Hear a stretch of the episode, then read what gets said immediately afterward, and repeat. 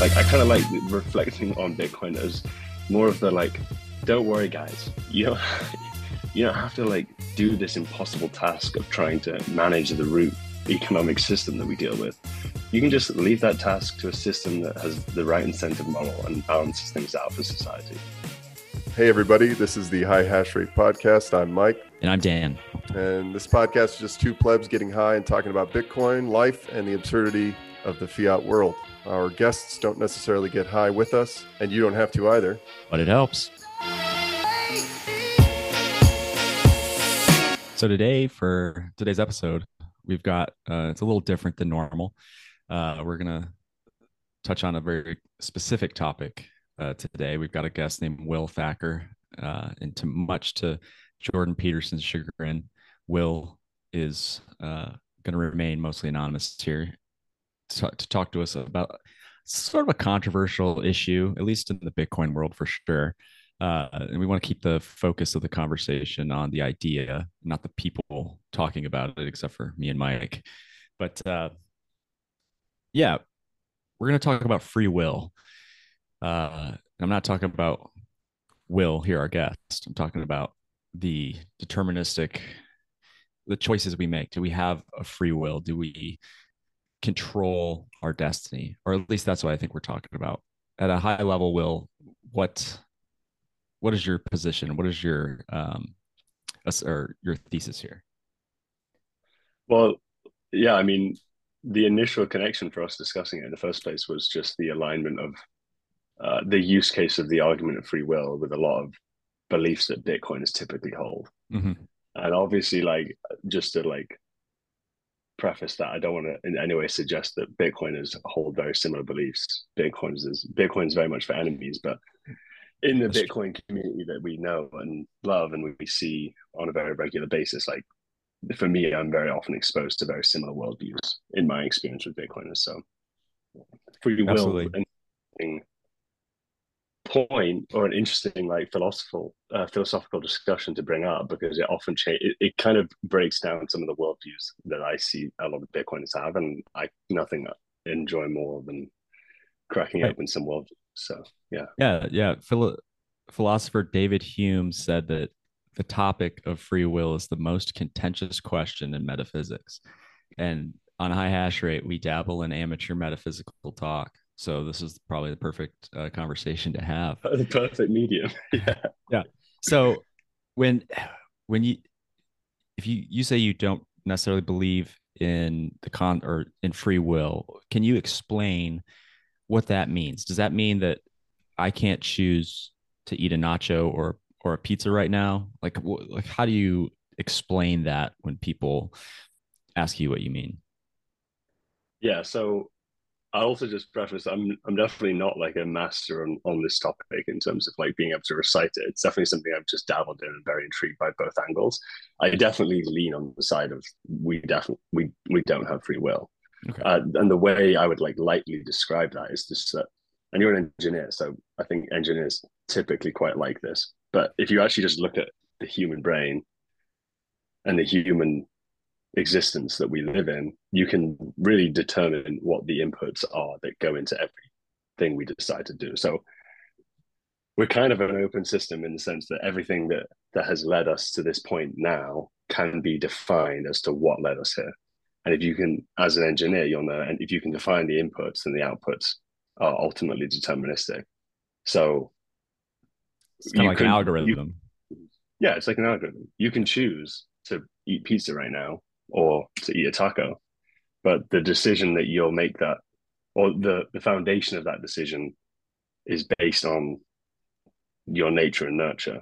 And those two inputs are ultimately always going to be the same, or your your experience or your nurture is always ever changing with time. But it's kind of an open system. So yes, it's basically this idea that you can't open like a new channel of causality and create a new sort of sense of existence in the world it's everything that has led you to where you are now is going to lead to everything that will happen to you or other people around you in the future. Uh, and that is in essence you aren't determining your outcomes. They're being determined by inputs that we can define. How I do I agree with that. I would I would say that um, the experience of something does feel like the immediate experience of something does feel like we do have free will, but perhaps the looking back on it, it's there is no free will because it's like it has already happened. It's obvious that that would happen. Like, where does that line meet? I'm sort of trying to wrestle that. Yeah, that's why it's often like spoken about in the sense of like the illusion of free will, because it's kind of everything feels like we have free will in the moment. Like in in this moment, I I feel like I'm choosing what I want to say, but if you boil everything down to the initial sense of existence I've ever had, my outcomes are always kind of being determined as they were they were, and like it is. I I think like the actual debate of it is kind of it, it it kind of rests on that sense of if you can define the if you can define the inputs, you can define the outputs. And the the intrigue of it and most of the topic of conversation that comes from it is the idea of like, well, what does this change in most people's worldview? And it's mostly around like moral and ethical issues. Yeah. And the reason that's interesting is for me, it basically and the reason we resonated on the down is because that to me shifts my worldview and, and perception on a lot of or perspective on a lot of like political decisions or the systems that we build as humans. Um, and with a lot of Bitcoin, is that might be discussions around taxation. So yeah, and uh, I think these things become interesting. But yeah, yeah, and I, I definitely want to get into the implications of this idea at some point uh, in this show. But I want to start by saying like, so I use like a very silly example of pizza or nachos, um, but the, simple choices like that, whether it's free will or not, those are like pretty inconsequential for the most part, generally speaking. What yeah. like when it comes to larger questions about, you know, very very consequential decisions that you make or plans for the future things like things like that do you, how do you approach daily life do you think about the fact that you know free will is not so much a a real thing or do you kind of try to just put yourself in situations and environments that will affect you in your opinion positively so that in the future when you get to that point where you're you know you think you're making a big crucial decision that whatever course you actually take was informed by your recent experience or just your life experience how does it how does it affect you and the way you think and the way you make decisions yeah so i, I uh, often when people first like confront this idea it usually leads to like a sense of nihilism of like, what's the point? Like, if I'm not if I'm not authoring my own destiny, then why why am I even bothering? But to me, it doesn't create that same sort of outlook. To me, it kind of creates the outlook of like, it, it, what it does to me, I guess, on the top level perspective, it, it more removes the feeling of like guilt, shame, or proud or pride. So like a lot of people, they feel such a sense of like personal achievement or they feel a sense of personal shame in things that happen to them in their life.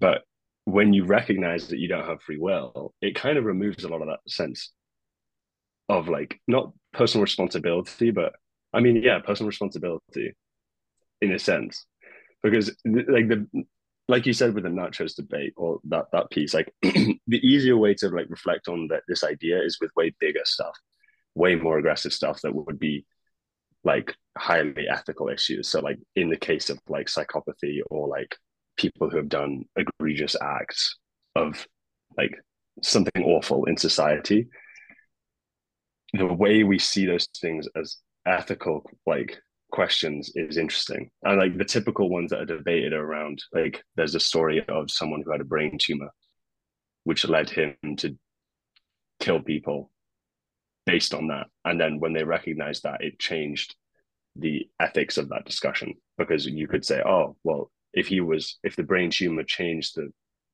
state of his brain, was he really responsible for the acts that he committed based on that illness? And most people you confront that with, they say oh like no i could forgive him for that. Like we shouldn't punish him for that. But you could in the same way a brain tumor is existent in that state this this sense of psychopathy in, in a normal or an, another person's brain is no different than a brain tumor. It's just the way they were constructed with their dna and their experience. But we have a very difficult a different ethical response to that right. situation. Right. So a brain tumor is just a very obvious thing that you can point to and say this was affecting how his brain was functioning and how he made decisions. It's very more it's much more difficult to calculate all of the experiences somebody had in their past to say that this yeah. led to this decision being made. It's like another one like you brought up the brain tumor.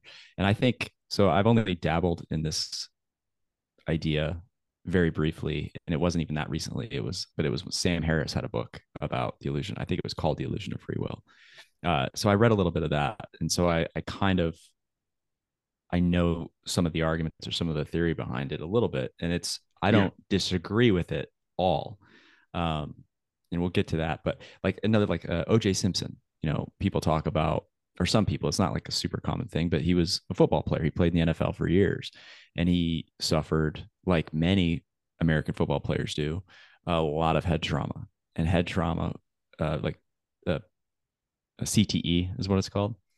It one of the major side effects is like very impulsive rage, like you just get angry about something and you just impulsively do something violent. So killing his his wife and her lover would fit that if he were in that you know in that situation yeah. and he in fact did do it but yes, but to fast forward a little bit, where do you sit on the idea of like the moral responsibility, criminal um, culpability when it comes to basically all crime basically anytime there's a victim yeah somebody like, i mean yeah, fully i'd say i'm like really hard on like the deterministic side. So pers- like personally i'd say i lean very much on like to me like you i think there's like there is a spectrum of how hard people think the determ- like the de- determinism is, but for me, I'm like really hard on it. So like when it comes to criminals and the idea of evil in human beings, I don't really hold a lot of blame to like horrific act, horrific acts. It kind of all just seems like it's based on people's inputs. So like, and it's it's hard to have a lot of these conversations because they, they can be brutal topics. But on the topic of like what we would see as the most sick acts people can undergo, you can boil them down a lot of times to certain inputs that you I can't feel a sense of blame toward those individuals. So like like Adolf Hitler, for example. Yeah, or like an easier example. Adolf Hitler's a mm-hmm. hard one. Uh, it's it's yeah. a hard one, a big. It's a bigger one, but yeah, yeah. The one I would say is like the ones that go like they go down is like sexual attraction toward other beings. Like I'm a very lucky man in the sense that I'm sexually attracted toward women. If you were born and you're sexually attracted toward children, you could. This is another. This is another brain tumor story around that with someone who the the brain tumor in their brain changed the element of sexual desire in their brain, and the ethical question of that was shifted. But in the same way, if you're born into a life where that is your desire, that's an unfortunate like truth for that person and then if they're born into a life where their experience from their parenting their experience guides them to act in a way that they've been educated to be evil or disgusting or, or abhorrent in society their experience is what gave them the idea that there was they should act upon certain behavior. And you can kind of boil it down in all those ways. And you can look at any kind of crime or any kind of outrageous act. Right. And if you don't believe in free will like if you're you could be an incredibly successful person you wouldn't see a difference or a sense of authorship to becoming the most successful person in society's eyes or the most abhorrent person in society's eyes. So that doesn't change like how you deal with those people within a society but it does change the idea of blame so like i don't have this anger towards someone who's done something that's disgusting i, I almost have a more sense of pity because that's had to be their truth and their reality. Like I'm very right. fortunate that my reality is actually quite blessed and, and easy, and my experience is easy and pleasant. if I was born into a life that led me down a path where my experience was atrocious, mm-hmm. my life would be a lot worse. So no, yeah. So it, I, I lean very far on that side. Sure. so, so like, it, yeah. So kind of like a summary is that there still needs to be some sort of accountability and protection from people who would be victimized by somebody who has demonstrated violence or uh, just certain predatory uh, actions. But yeah. you d- you just don't think that you, you don't look at that and think, oh, I hate him. I hope he you know burns in hell and spends the rest of his life in prison. You're like, that's unfortunate. Um, that his well, yeah, life I, I, is it's a very tra- it's a tragedy. It's a tragedy. Yeah, it is ultimately. Like you you mentioned uh, the Sam Harris book as well. I've, I've mm-hmm. listened to a lot of his stuff. One of the ones he mentions is like uh, an elephant was let out and stamps like trampled a, a bunch of people and they lynched the elephant and they like wanted to like destroy the elephant. And ethically it looks bizarre because you'd look mm-hmm. at like these people trying to torture an elephant and you'd be like that's a bizarre thing to do. But that's because we see elephants and other natural beings as these like very like systematic they just work on it work on instinct. And we see ourselves as so far removed from that kind of existence. But really we may have more consciousness and more complexity within our brains but it's not really any different. If you're going to go commit an absolutely egregious crime the reasons you're doing that aren't really determined by you. And like it's often based on extreme pain like and you can feel a sense of anger towards those people but if you actually just look and boil it down, like the stats on a lot of people's existences are based on really sad situations that, mm-hmm. that that created them. A lot of rape, a lot of like abuse is oftentimes just repeated trauma. And like if you boil it down, you usually don't have the same ethical response or moral response to those individuals when you really look at it in a more empathetic way. And this kind of goes down that this is all sort of along that line of free will. So so, so yeah, I where, where oh, I have a question though. Where where do ideas and and thinking itself come into view with this sort of uh, no free will scenario for you? Well, yeah, like uh, I, I, ideas and thinking. Like a good point of that is like funny enough, AI is actually quite an easy way to like also. It's quite analogous to a lot of this. If you look at an AI and how you train a neural net, it's it's kind of again it's an input that creates an output. So you look at a DALL-E type system. If you trained a DALL-E model on only picasso paintings and that's what you associated the word paintings with and then you asked it to do a painting of something it would create an image that looks exactly like a picasso because that's all it's ever known. In the same way that if a baby was born and for the first five years of, of its life you showed it a bunch of paintings that looked like a picasso and it, it only knew that a Picasso was what a painting was. That's the only input, and let's be really extreme. That's the only input that they would have eh, as to reference to a painting. That's probably what they would create a painting like. Like we often like, especially in the design world and art world, you often think about how it's like, oh, are you just reference something or are you just copying it? But everything really is just an amalgamation of things you've experienced and seen and concocted and created in the new output. But ultimately, there's no like new chain of thought that's completely innovative. It's kind of just creations upon one another that we've yeah. had and developed over years. So ideas are mostly there. Yeah, there are brains pull- creating. They're pulling them from yeah. the ether. There's no such thing as a a, a novel thought, right? It's like yeah. a, something that people say. Uh, so back back to the topic we were on a few seconds ago. So the reason I asked about the moral responsibility and you know how to handle criminals and violence and stuff uh, is because I think that a lot of people who would consider themselves advocates of the concept of that we do have free will, whether they have really thought it out, you know, through all the way to its logical conclusion or not. I think the the concern is that when people start talking like you are, that it's going to lead towards uh, just letting everybody do whatever they want. It's not their fault, and I I think that that's mostly one of the top concerns that they have, and that's why they react so uh, emotionally to this type of conversation.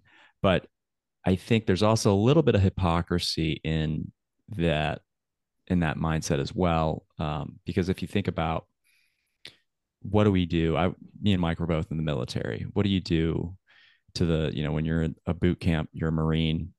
It's you know, it's brainwashing. They brainwash them. They teach them like, if somebody comes over that that hill, you shoot them. You just like your your your your muscle mm-hmm. memory, everything is trained. So as soon as something happens, you sh- you don't even think. It's muscle memory. You react. You kill.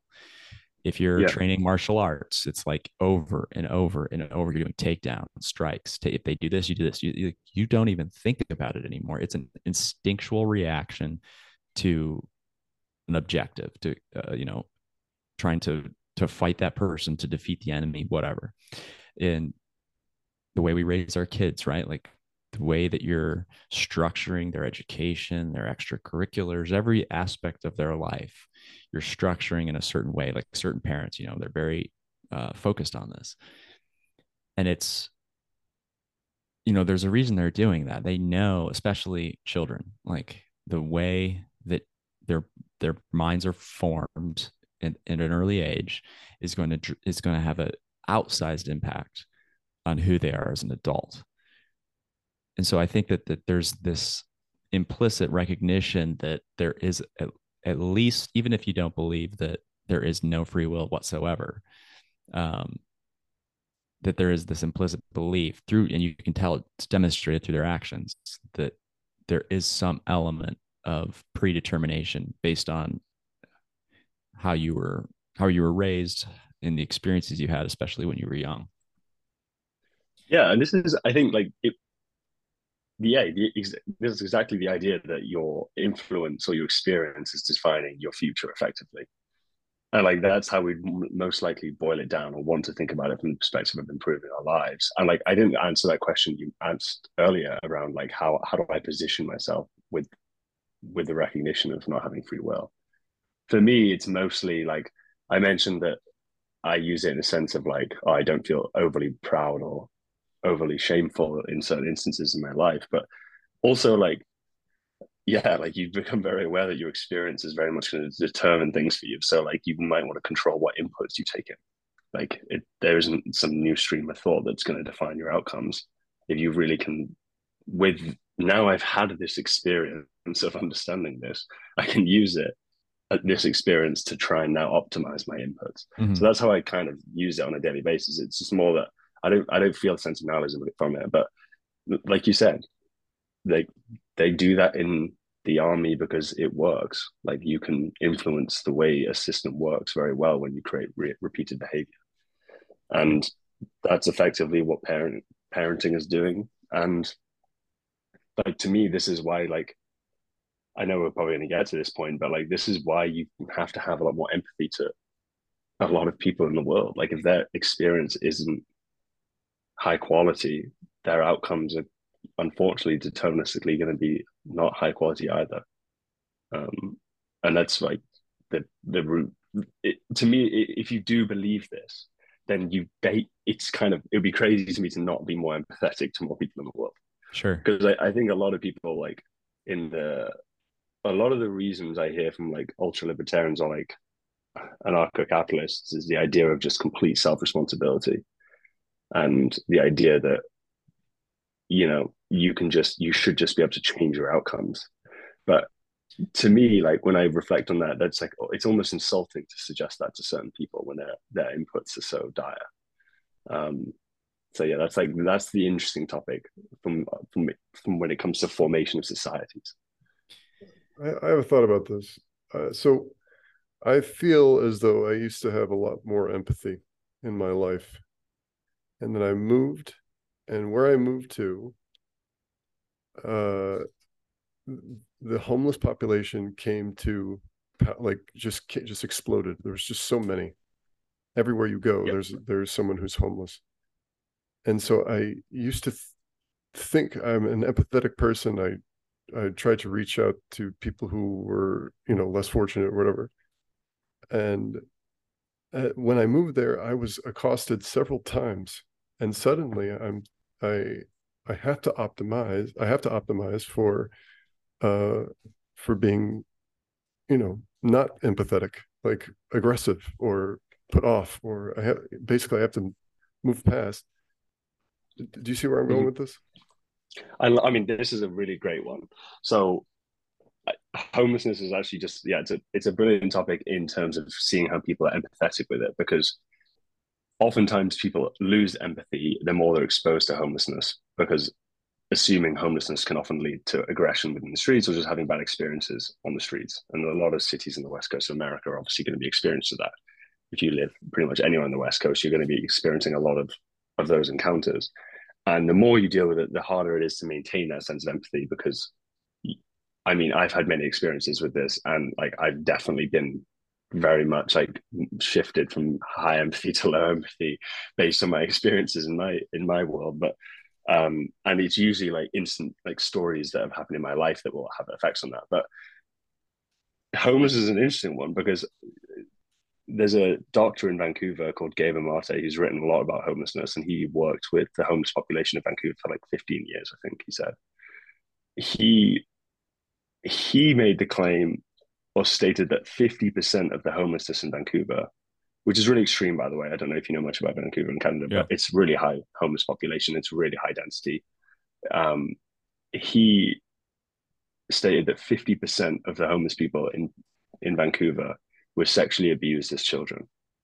So, like, it's just like an instant example of like, oh, if I go one layer deeper here, like if I want to like lose my em- sense of empathy toward those people, it's very easy to do that because I mean, an example of my life is I've been on a bus. My girlfriend was spat on in the most disgusting way.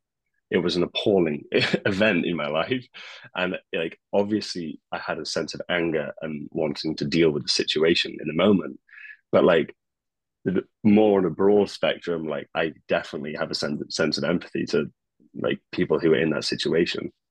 Um, whereas it's it's obviously a lot easier to not acknowledge the reality of that situation. And I think again, like homelessness is something people think you can solve with money and housing, but oftentimes it's it's a, it's a whole lot deeper than that. Yeah, and I actually would argue that you're not net you, you don't necessarily have to become less empathetic because of those experiences. I think it's perfectly fine to avoid certain situations to protect yourself knowing the consequences of being around somebody in that situation or somebody in that state not yeah. stopping to give them money or to help them or anything that that doesn't necessarily mean that you're losing empathy it would in my opinion the negative effect would be for you to then you know go home when you're in a safe environment and then start stewing about your like how we need to just take bulldozers and just bulldoze all those people into the ocean or something like that. You know, it's just like I'm just going to avoid this exactly. part of town because they're going to hurt you. They, they, might spit on me or they might try to steal my wallet because that's what's going to happen. That's just a reaction that is, you know, that's just a situation I'm going to get myself into. And yeah, just so the way I, you yeah. see the people, right? Like I think like if you can help, if you gr- develop a sense of anger toward a group of people, I mean, that's a quick way to start a lot of atrocities in societies. So like it's it's usually it's it's it's usually a tool to recognize that like you shouldn't see yourself as above another group, which some people can do. And this is what homelessness people or homeless people often have anger towards is that they're treated like a lower form of society. Right. Um and like and yes, that doesn't mean yeah, you should go ahead. Sorry, go ahead. No, I was gonna say Okay, yeah. no, yeah, I was just gonna say that there there's also plenty of examples of people who were had great beginnings of their lives, were relatively or even objectively successful, who had a situation occur, some sort of trauma that ultimately changed their lives forever, and they become, you know, what they would yeah. consider like, you know, uh, something that they look down upon to, you know, before that yeah, because it's very easy to boil that situation down to like, oh, like it's just a housing problem. But there are lots of homeless people that actually have a lot of money in their accounts. It's it's it's a lot of the time it's based on other externalities or other realities in their lives. Right. They're Um, using drugs to to not think about a trauma that happened to them. they're- Yeah, or it could just yeah. be the sense of what do they feel they deserve. Like some people can have a trauma that leads them to believe they don't deserve a quality of living. Anyway, th- this is like the homelessness topic is, is it's a deep one, but like it's a great example of like looking at all the different the highs and the lows of what we see in societies. And if you don't believe in free will and you just believe that your outcome was deterministic, their outcome was deterministic, and it kind of leads you to ask other questions like what does a human being deserve and like the fact that i was born with an intelligent brain and great parenting does that mean i deserve a higher quality of living than other people like it, it opens these sort of these these Sure. questions which are kind of interesting in my opinion Um, so you, you've mentioned, you know, inputs, algorithm like computers, AI. So do you think that there is that we are going to get to a point or that there is even a path to this where we could have a a model or an experiment that we could test a hypothesis that we could test to have a theory on this or we'll ever get to a point where we can demonstrate um, whether we have free will or not. i don't know to be honest And I brought up. i think it will just be mostly an ethical and philosophical discussion sure, sure. Wait, where, where's I- the I- where's the I just gotta ask where's the input side of this equation? Because it seems like the everything is basically fated. nature and nurture Yeah, like there has to be. I think there has to be some sort of balance between these two giant questions, whether it's it's nature or nurture. I feel like you, one It's can't both. exist without the other. Yeah, yeah, it would be. It would definitely be both the nature. It's your it's your nature and your nurture, your genetics, and your experience are the one side of the equation, and the output is the other. So they both have an, an immediate effect. Like you could be born with a complete gift that leads you to an incredible life, even But though you that's have a- a terrible. is that not a random thing that it happens, right? That's like a random. It's it's it's it's mostly that it's it's that's also part of the deterministic piece, right? Like if you can define what the nature is in in in all the same ways, right? It's just this idea of like a chain of causality throughout time and Yeah. space. Every One thing leads to another. Everything can kind of be just deterministic. You can't create a new sense. of- okay, okay, okay. I could say this. Do we know that the a millionth block has been mined yet? Has that exist? Does that exist? Yeah, the idea of like true predeterminism is, I think, more like I, I don't really know where I stand on that. Like, I could easily see how if something is like if you could map out right, like if a rock is falling down a slope right now, if I could map out exactly where that will end in a certain amount of time, like you could argue if I dropped a, a rock off of the Grand Canyon, I could determine where it's going to be in the next minute. Like that's a kind of like a, a conceivable way to understand that. Like it might hit a few more rocks, it might bounce. It's kind of determined.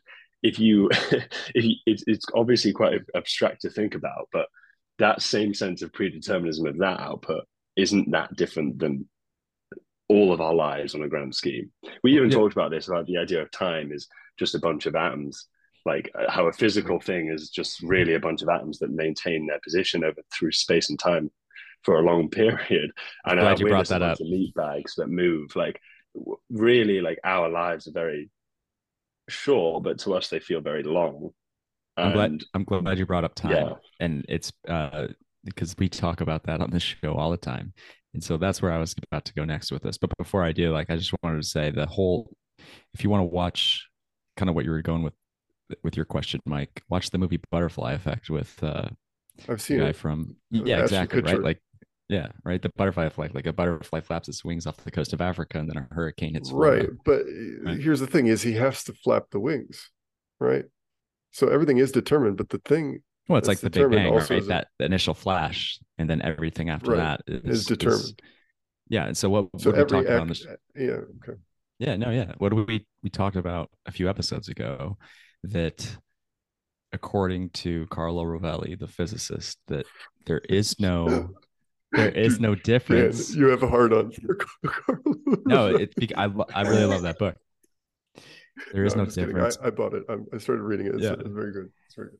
It said one is that there is no thing. Reality should not be looked at as objects, right? It's all moments in time, and that there is no difference between the past and the present, or excuse me, the past and the future, except for how we um, how we view it, for the the way that we're able to to take that input in, and we and we we see what seems like change when it's really just these predetermined reactions because all these atoms are all reacting to each other everywhere in the universe and there's all happening at different times. And so you're just kind of going through these reactions in time and that's just what's going to happen is is a matter of physics. It's not really a matter of can i give a visual a visualization? So there is a linear path of time in a premiere pro file right? We can see it. We can visualize it. It exists and it's predetermined. We know we can run it backward, we can run it forward, we can speed it up, we can slow it down. But the there is a choice in all of those measures. And even that choice is based on previous choices that have been made. So, you know, I, I see that all those choices could have been predeterministic, but you still have to. I think there is there I, it's not that I don't believe that everything is predeterministic. It's that I also believe that everything has to be uh, sort of happen, like you know, not predeterministic. I think there has there, well, there, something has to an equal relationship, chain of causality. Yes, in that the sense. spark, but the like, big yeah, but like, yeah, I think it's mostly the like reflection on what we perceive as a long period of time that would be hard to map. And the using the reason I used that rock example is because like we could all reasonably just assume what would happen if we kicked a pebble along a road but we think it would be preposterous to try and predict over 100 years of a lifetime how hard it would be to try and map that out but it's like if you see those time lapses of like from the big bang to where we are now like on the grand scale of time that the universe will ever experience we are just a mere blip in that thing and like to a more conscious being or a more intelligent form of consciousness it might seem like kicking down a rock to them, but to us, it seems like such a huge system to try and map out that predeterminism seems ridiculous. But yeah, if if we do like obliged to the laws of physics of just inputs and outputs and we're just biological brain states, then you can say it's it's all going to be effectively predetermined. Which so, I personally, yeah. I mean, like back to the life thing, like this is, I kind of love it. It just, it makes me realize that life is just this bizarre thing that we're all experiencing. Experiencing. I'm here for gonna, I'm gonna be here for a certain amount of years, and like it's pretty much just like enjoy the ride. I don't know what's gonna happen, and if it happens, it's fine. I'm not gonna feel a major sense of pride, pride or shame either way, and it kind of removes this idea of like pressure for me in terms of like the reflection on it. Yeah, I think that um, maybe 10 years ago or so, so a little bit of background. I grew up very religious, or at least from a very religious background. Uh, and then in my early 20s, I was like, I just threw all that away. I'm like, I don't, this is nonsense. I don't believe this stuff. It's bullshit. And I, I went through nihilism. I went through depression. I went through all that stuff. And I, and I went through all these thoughts about kind of is free will a real thing? Do, is does anything matter? And then I kind of came to this conclusion that the only thing that matters is what you say matters. It's up to you. Like you give yourself a purpose, you give everything meaning, and that's mm-hmm. the only meaning that exists, right? And so part of me has this uh this feeling that whether or not I can prove it and whether or not the arguments that you just made today are very uh, influential to how I'm thinking. I'm like, oh, I can't really argue with a lot of what he's saying. Part of me wants to believe and will always want to believe that there is an element of free will. And I think if you look at a lot of religions, they're all kind of, whether they say that explicitly or not, kind of thinking along those same lines, and it, I think Plato said about free will. He said, once an individual is mastered oneself, only then can they express free will. And then you look at like the Buddha and like transcending and getting to nirvana and and, and all these people who talk about these religions they talk about going through suffering and then like you finally get to this transcendent point where you can let those all of the traumas everything that happened to you in your past just kind of like still be true and then still try to over you know overcome them or surpass them. And even like sam harris so sam harris wrote that book about the illusion of free will and then in the past few years he's been a big advocate of mindfulness and meditation and kind of taking your experience and everything around you seeing it objectively letting it letting those thoughts pass and then trying to make the right decision uh, and, and think the right way to have a better future or to have a better present even.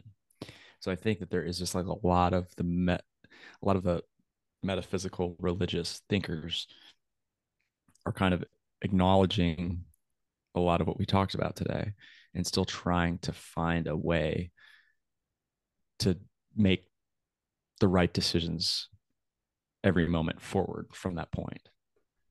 Yeah. Well yeah i agree with you in terms of well, go ahead, Michael. No, I was going to say, I, I think that it lives on a scale. I think it has to live on a scale, free will, because, and I think it lives because you can kind of look at it economically, right? It's like um, the more money you have, the more free will you have, in, in terms of the experience of life. I would say because experiencing the thing does feel different, feels new, doesn't feel deterministic. Perhaps it is. It doesn't, but that there is a separation between that feeling and the fact that it could be deterministic. Am I going anywhere with this? Mm, I don't know if money has anything to do with it, to be honest. I think like because you can equally have wealth and I mean, especially with free will, I think what we were kind of leaning into there is more like self management of life and how to have a nice perspective over your daily life and existence. And I think that's where like tools like meditation are used as a way to help you live uh, I would a better life, I guess, just a more a more in like sufferable life in a sense, not to be negative. But um money, you know, money can play on both sides on that. It obviously, I wouldn't say it leans to free will, I, and also I would say I think I struggle with this debate because I definitely do see the free will debate as much as it's not discussed in this way. To me, it does feel very much like a binary thing. You either believe in or you don't. There's there's there's people who believe in soft determinism, but to me, it's always very much felt like you believe in it or you don't. That's why I think I also lean on the predeterminism side as well. But um, I think money can equally there's like there's countless examples where money can have negative equal equally negative effects as positive effects on on a life. I w- and I would add to that that maybe there is some correlation, although it's not a direct effect with when it comes to money. That if you have money, a lot of it or whatever excess, then you do tend to have, if you want it, more time to instead not focus on survival, not focus on doing whatever you have to do just to make it to the next day, just to make it to your next meal. And you have more time to sit and, and process your past, your experiences, and, and make whether those choices are free or not, better choices, so to speak. Doesn't mean you will, but it yeah, means you, say, you might have more time but you might yeah. have more time to, to to make a better decision instead of just instinctively I, surviving. I definitely lean on, on that. That's definitely the right or an accurate depiction of that narrative in the sense that like money problems that exist for a huge portion of society are a lot worse for people to deal with. But I don't think that necessarily means that a lot of people who have the money to have time necessarily enjoy their experience. I actually think sometimes when money buys you time and free time, people don't know how to just even exist with themselves. And this is why tools like meditation become important because if they have the time, that level of I mean, this is why you have the stories of like just the miserable millionaires and the miserable billionaires because they don't know. They have all that space to just like be confused as to what they're doing. If you're constantly hunting for your next like stepping stone, the hedonistic journey that life is for a lot of people in society, like I think there's unfortunately a weird sense of comfort in that. Um, right. Like, although like, of course you definitely have more people who explore topics of life and meaning when you sure. can't explore those without wealth a lot of the time. Not entirely true and not true throughout history, but there's a lot of examples of like Buddhas and like historical thinkers who were also, you know, princes and had extreme wealth to, to be able to have the time to explore this topic. Right. And, you know, like suicide is kind of a, an epidemic of the Western developed wealthy nations, right? Like you don't have these yeah high suicide rates in the most poor emerging markets. I mean, people do it, but it's not, you know, it's much more common among. Interesting. I didn't know that. But yeah, I can imagine it's, yeah, to do with that. Meaning becomes very confusing when you don't have religions that have implanted meaning into your life for you. And finding individual meaning is an incredibly difficult thing to do. So it's, yeah, it's definitely something that can confuse a lot of people. So, all of you know this discussion to ask the question. let's get into the economics now. How does Bitcoin not fix this, but how does it create a fairer world based on the way that you see? Well, I've got a fun. I've got a fun point here. I think so if you when you go back to like free will again, so I mean, I think we obviously and all the listeners to this podcast are going to have the same sort of viewpoint on how Bitcoin makes the world more fair and improves the world, generally speaking, um, just by the sense of having an egalitarian money that can't be manipulated by a small group of people. It by nature does that. The interesting take I would have on this though, the free will thing, is the systems that we've created throughout history, including the fiat money system, I don't see that as something of this just evil thing that people find so horror like horrific and appalling and corrupt. I kind of just see it as it made sense in the time that it was created, and you can't just combust a system that exists in the world without creating a huge amount of destruction with it. So I don't see that thing, oh, that system is something that's so bad. And again, I also don't think the people who lead it or chair it up are these evil people they're kind of just being determined by their experiences. Like the Cantillon effect is a, a good like thing of a, a, good reflection of that. The people who are making those decisions, unfortunately, their experience is what's influencing their decisions, and their experience is around the people who are going to be reaping the rewards from that effect. And it's kind of a no-brainer as to why that happens. Bitcoin solves that because it removes the need. Like I kind of like reflecting on Bitcoin as more of the like don't worry, guys. You don't you don't have to like do this impossible task of trying to manage the root economic system that we deal with. You can just leave that task to a system that has the right incentive model and balances things out for society. It's not like a Bitcoin is this fight to take down this evil, awful system that was placed to destroy the wealth of everyone.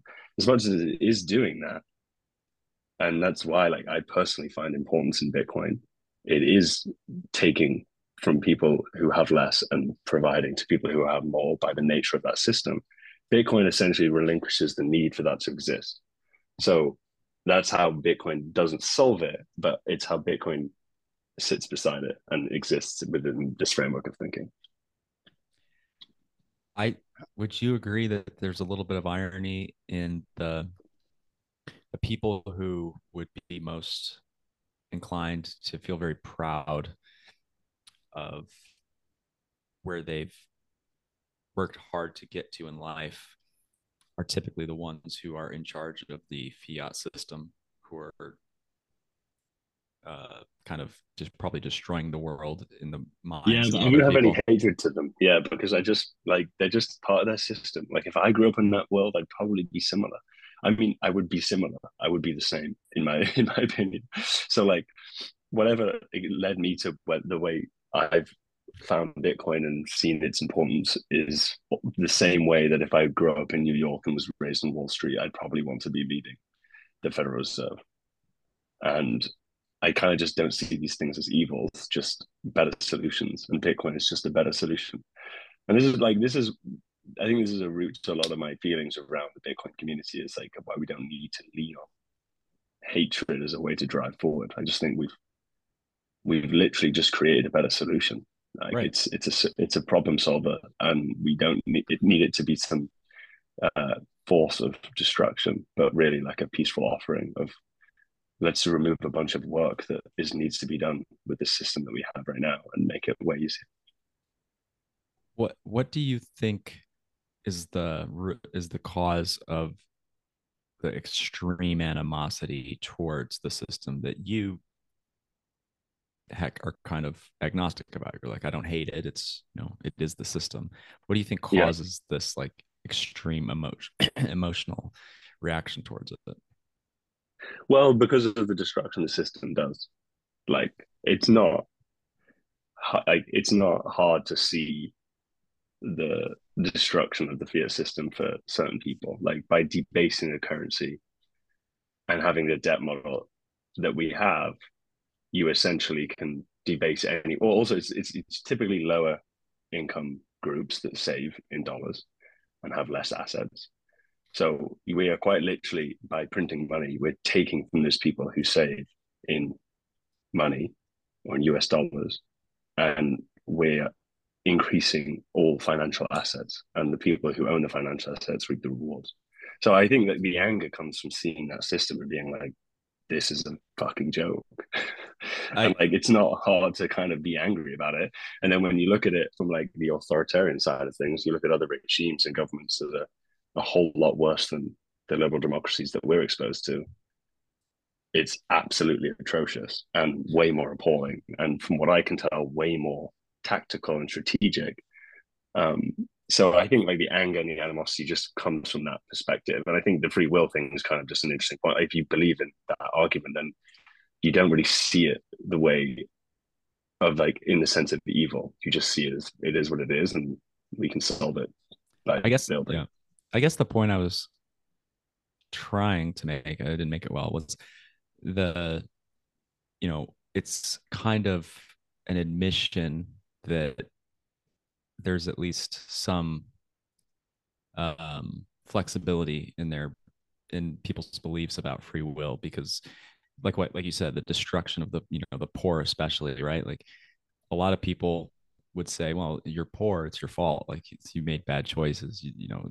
Why would you be so angry at a system that's hurting people who are making the choice to be hurt right? But it's kind of an implicit admission that like it's not it's not their fault you know? Like they're being destroyed by a system that is harming them and it's not their fault. Yeah. Do you do you think that there's like a sort of fiat might be like a dying civilization and uh and bitcoin is sort of a creation of a new one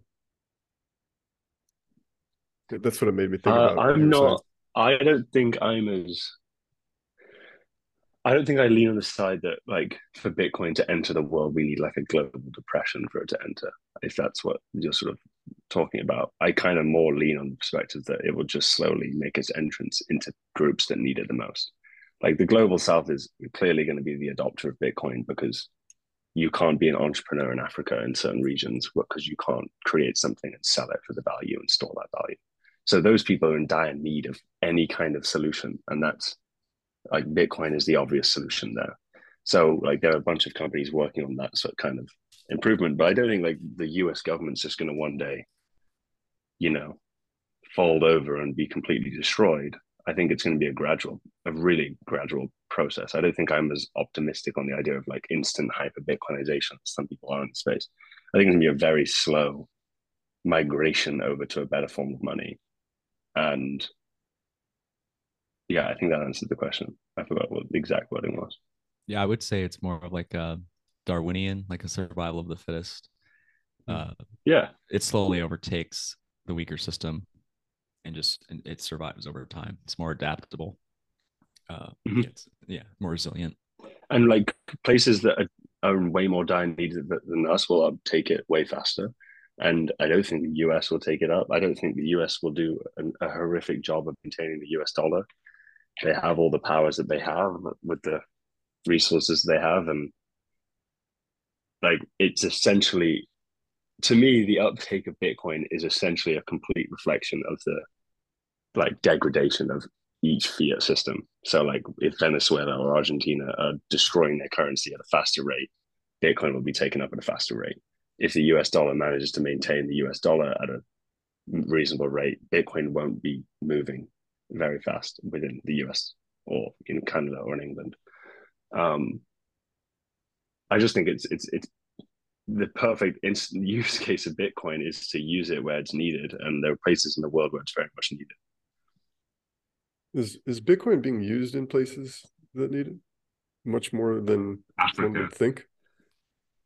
Yeah, I think Africa. I think it's it's really doing it, like the adoption in Africa is really interesting. I kind of really want to go and actually see it for myself. But in places where there's no other choice, the like the actual use case of Bitcoin is so obvious. So I don't know if I necessarily believe the numbers that are coming out of El Salvador. The numbers are suggesting that 20% of the population have used Bitcoin that seems like an absolutely enormous uptake. um, so like if that's true, that's huge. But if I, I, if it's true, it's because they gave everybody thirty dollars for free to down uh, worth of Bitcoin for free to download yeah. the Chivo app when it launched. So I think that I mean, everybody yeah. spent that, you know yeah to think of the actual numbers of people who would even be comfortable using bitcoin at this point in terms of age demographics 20% of the society would seem absolutely insane to me but yeah it, maybe it's the chivo thing. Yeah. Um but from what i'm seeing that's coming out of africa it seems like there is a promising uptick yeah. in use case. Um yeah i uh i'm glad you brought africa up because uh i think that a lot is going on there. Um and it's because it's it's almost like poetic, right? Like, like everybody's looking the other way. Nobody's looking at Africa. Nobody watching Africa for anything. Um, it, once we get the resources, we leave, right? Like we just exploit the shit out of that continent we have for centuries. But uh, Paxful uh, is really driving hard over there. They just had the conference in Ghana. That was a, Jack Dorsey was there. Uh, Strike is now um, allowing direct to bank payments in like five countries in Africa that he announced this week. Uh, when I was in El Salvador, I met the uh, founder of Machankura, and I've been in touch with him. He's a great guy. He's created a phone, like so you could have like a phone from 2002 that doesn't have any smart. He doesn't have internet, anything, uh, but they can use the Lightning Network now via SMS. So all you have to have is cell service. Um, I think there's I don't remember the stat, but there was almost maybe four companies in the entire continent where you could make cross-border payments up until this year. And now Strike and all these lightning companies are exploding everywhere. And like businesses, entrepreneurs, they're they're making sales all over the continent. It's like it's just it's really, really uh exciting what's going on there. Love to hear it. I want to get out there myself to see it for myself. Um, but yeah, so, that's like the promising aspect to me. So it feels like it's it's growing very fast in those in those parts. I wonder why the uptake is so slow. Just because you said they need it, right? The the, the actual like funny thing with Bitcoin and the difficult thing with Bitcoin is that Bitcoin doesn't solve all the problems immediately. The on ramp is the second piece of this whole puzzle. So like the typical rebuttal to like, oh, why why is Bitcoin not actually solving any problems? Is that the communities that actually need Bitcoin, they can't actually find on ramps that support their needs. They can't just go and trade their random current currency for Bitcoin because they're unbanked and they can't just use any like on ramp to actually acquire the Bitcoin in the first place. So you have to have these kind of circular economies that take a long time to to, to sort of grow it within those communities and you also need someone to like uh, deliver an olive branch that enables that like that's why the federation protocol is a really interesting one because they're federations that can bring bitcoin into communities and allow individuals within those communities to use it um, but yeah like like one of the major flaws of Bitcoin right now is is that the communities that need it the most can't actually access Bitcoin. They can't acquire it to start transacting amongst them. And obviously, a form of money requires a certain level of penetration of a market to be functional and usable um, as a medium of exchange. So that's the biggest challenge. But yeah, it's cool to see these companies actually really focusing on that. And that's why like the Fedimint protocol is actually like a really promising and exciting thing. They're very much they're working with like activist groups that are making that a lot easier to access for the places that need it the most. So where do these where do you think these um countries where do they what do they look like in like 20 30 years from now? What do you think? Well basically like in my opinion entrepreneurship is one of the most beautiful things humans have. The ability to create something and the ability to like sell it and store value and trade it amongst peers is a huge thing for developing great communities so without a, like a middle form of money that enables that you can't really create a developing society. You can't actually create a flourishing society and you can't create a healthy circular economy. And that's essentially like this is why i'm also very excited about like what jack dorsey does. Like their whole reflection was they built Square as a way for people to be banked within those nations. But then they realized that actually the money itself isn't like working within all of those nations. So you can't just provide the ability to bank them. You also need money that's going to be able to act as the, the foundation of that system. So to me, if you can enable Bitcoin in those societies and you can enable entrepreneurship and communities and uh, that kind of growth, you create flourishing communities and flourishing societies. Um, it's just a matter of whether it can be actually deployed in those places, which is what we just kind of covered. So, um, before you leave, before we, we go, as an engineer and a designer, what are you bullish on the these new AI bots and art and all the new stuff that's going to be coming out with these improvements I'm incredibly bullish. Yeah, yeah, I'm excited. I've already been using Chat GPT for like my work, and it's genuinely. I mean, I literally have used code that GPT has written for me, so it's incredibly functional. I'm also not a nihilist from that perspective. I'm excited for a world where we don't have to be doing it. Essentially, again, it's another enabler of turning an idea into something that can improve societies. So I'm I'm really optimistic about AI. I do see the dangers, but yeah, I'm excited about how much it's going to enable and how much you can just be an ideas person and create something off the back of that. So I'm all for my career as an engineer being taken away from me, um, as long as it means I can just have great ideas how did this discussion of AI explode all at the same time? There were like three, four, five different apps I'm hearing about that are doing AI, and it's happening all right now. Because the NFTs got washed away, man. Something else had to be discussed. Um, honestly, I think it's just it's at a point where it's kind of mind blowing. Yeah, I mean, this like, Chat GPT just came out. You know, it's like it's all just hitting the market and exploding in popularity right away and it's really insane. The funnest one to do is ask you to write really complex emails for you and see how well Ooh. it does it. I have I gotta try that one. I was making it to yeah. uh, conversations between Norm Macdonald and Joe Rogan trying to explain Bitcoin. There's so many good ones. I've wasted many an hour on ChatGPT so far. I've wasted a lot of time. But it has also genuinely saved me many hours of work also. So it's worthwhile. It's a great tool. I'm excited about it. Absolutely. Well, Will, unless uh, Mike's got some more questions for you. What do you got? Well, I was gonna, I was gonna speak on. Um, I was doing uh, Eminem re- like raps, and I was like, oh yeah, augmenting oh, yeah. the voices. That's with, good. Just by typing it. I mean, this is like amazing. This kind of like eliminating how much work, and I'm. But it just made me think like, um, I feel like these people's voices are going to get rented out. Like they're just going to rent out their voices. That's what this is what I started thinking about. Oh god. Like, yeah, there's a whole lot of issues that will come out of it. Like in college football, uh, they they're, they're now able to make money on their likeness is what it's called right? Like the like celebrities and these uh people with great voices whatever. You're going to start being able to uh lease or or pay royalties to them to use their likeness in your your videos whatever. They don't have to act anymore. They don't have to show up and you don't have to record them. They can just you can just pay a fee and you can get their image their voice their style their personality digitally represented in your in your content I think that's the company sort of sort of model then uh, about these websites, right? It's gonna, it's probably gonna turn into a paid service that you have to, you know, subscribe have, to like- this person or that person.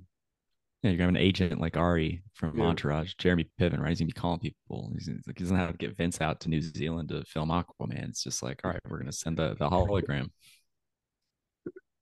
I think it'll be, gonna I think it'll be far more automated than that. Like you'll just be able to click and be like, Yeah, oh, yeah, right. yeah, yeah, They're gonna de- take, you're I'll gonna take that. dematerialize celebrity. Yeah, that's crazy to think about. To, you'd sort of um, turn them into more, more, even more of a commodity in that way. Yeah. But the, it's like the Oh, yeah. likeness of them. It's crazy to think about. Uh, Well, well, This is why you shouldn't let your face too much on the internet. yeah, right. It's Well, true. thanks for coming on. Thanks for uh responding to my request for you to come on. But honestly, I don't know if you had a choice. Exactly. Great way to end it. Yeah. Oh, that was good. That was good. I just got it. All right, I'll, I'll stop. Stop recording.